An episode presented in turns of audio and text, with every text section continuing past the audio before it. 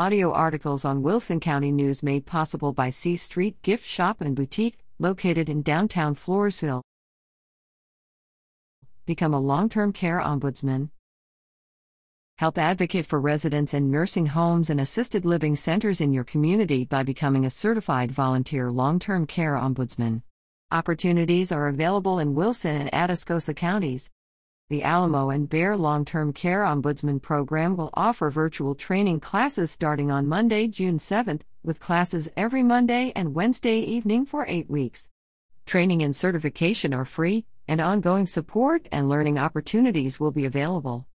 To learn more about the program, find it on Facebook at www.facebook.com slash Alamo Ombudsman. To register, contact Emily Gillen at gillen at acog.com or 210 556 5861.